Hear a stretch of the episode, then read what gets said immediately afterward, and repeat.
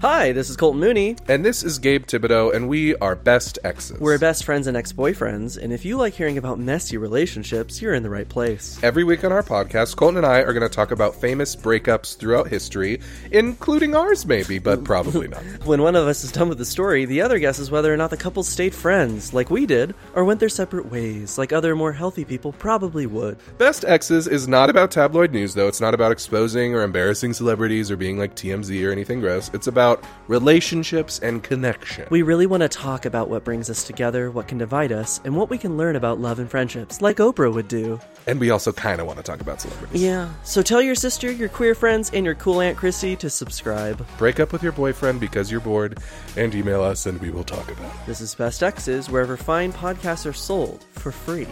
It's a podcast. Get into it.